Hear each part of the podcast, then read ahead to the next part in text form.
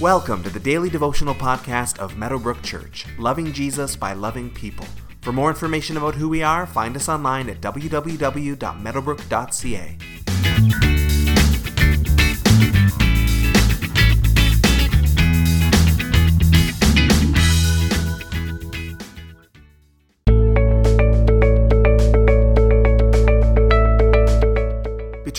one of the hardest human actions for us to forgive. When someone betrays our trust, or stabs us in the back, or abuses our faith in them, it hurts us on multiple levels. Once that trust is broken, it can be very hard to put it back together, and knowing this calls us to take very seriously the command to love one another, since love always protects. It does not dishonor others, it is not self seeking. Love is the fulfillment of everything that God requires of us. Jesus is about to be betrayed, and we see the beginning of it in today's verses. Matthew chapter 26, verses 14 through 16 says Then one of the twelve, the one called Judas Iscariot, went to the chief priests and asked, What are you willing to give me if I deliver him over to you? So they counted out for him thirty pieces of silver. From then on, Judas watched for an opportunity to hand him over. The twelve were Jesus' closest friends and followers, the apostles, his inner circle. Matthew notes specifically that it was one of the twelve, one of the inner circle, who was actively going to betray him.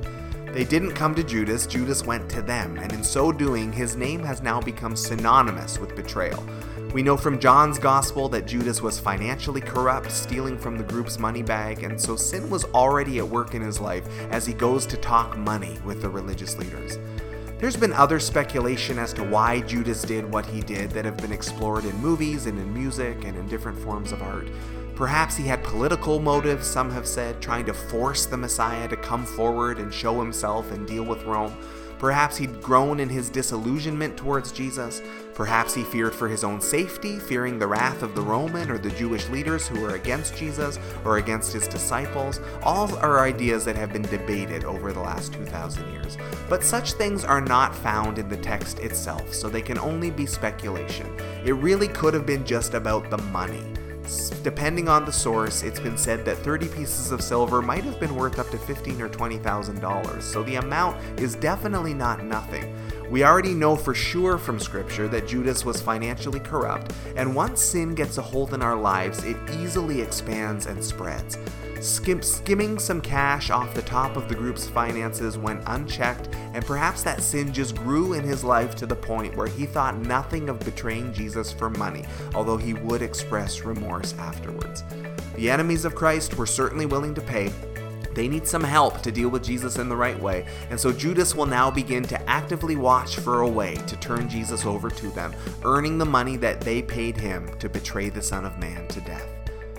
Today, let's take some time to reflect on Judas and the idea that sin can start with a little bit of thievery and then escalate to a major and horrible sin. It's something that any of us can fall into when we let sin into our lives. It rarely stays where it is, like a cancer, it wants to grow and take over. So today is soul searching time. Where do we see sin at work in our lives? Where does it have a hold? And what steps do we need to take to arrest it and cast it out of our lives?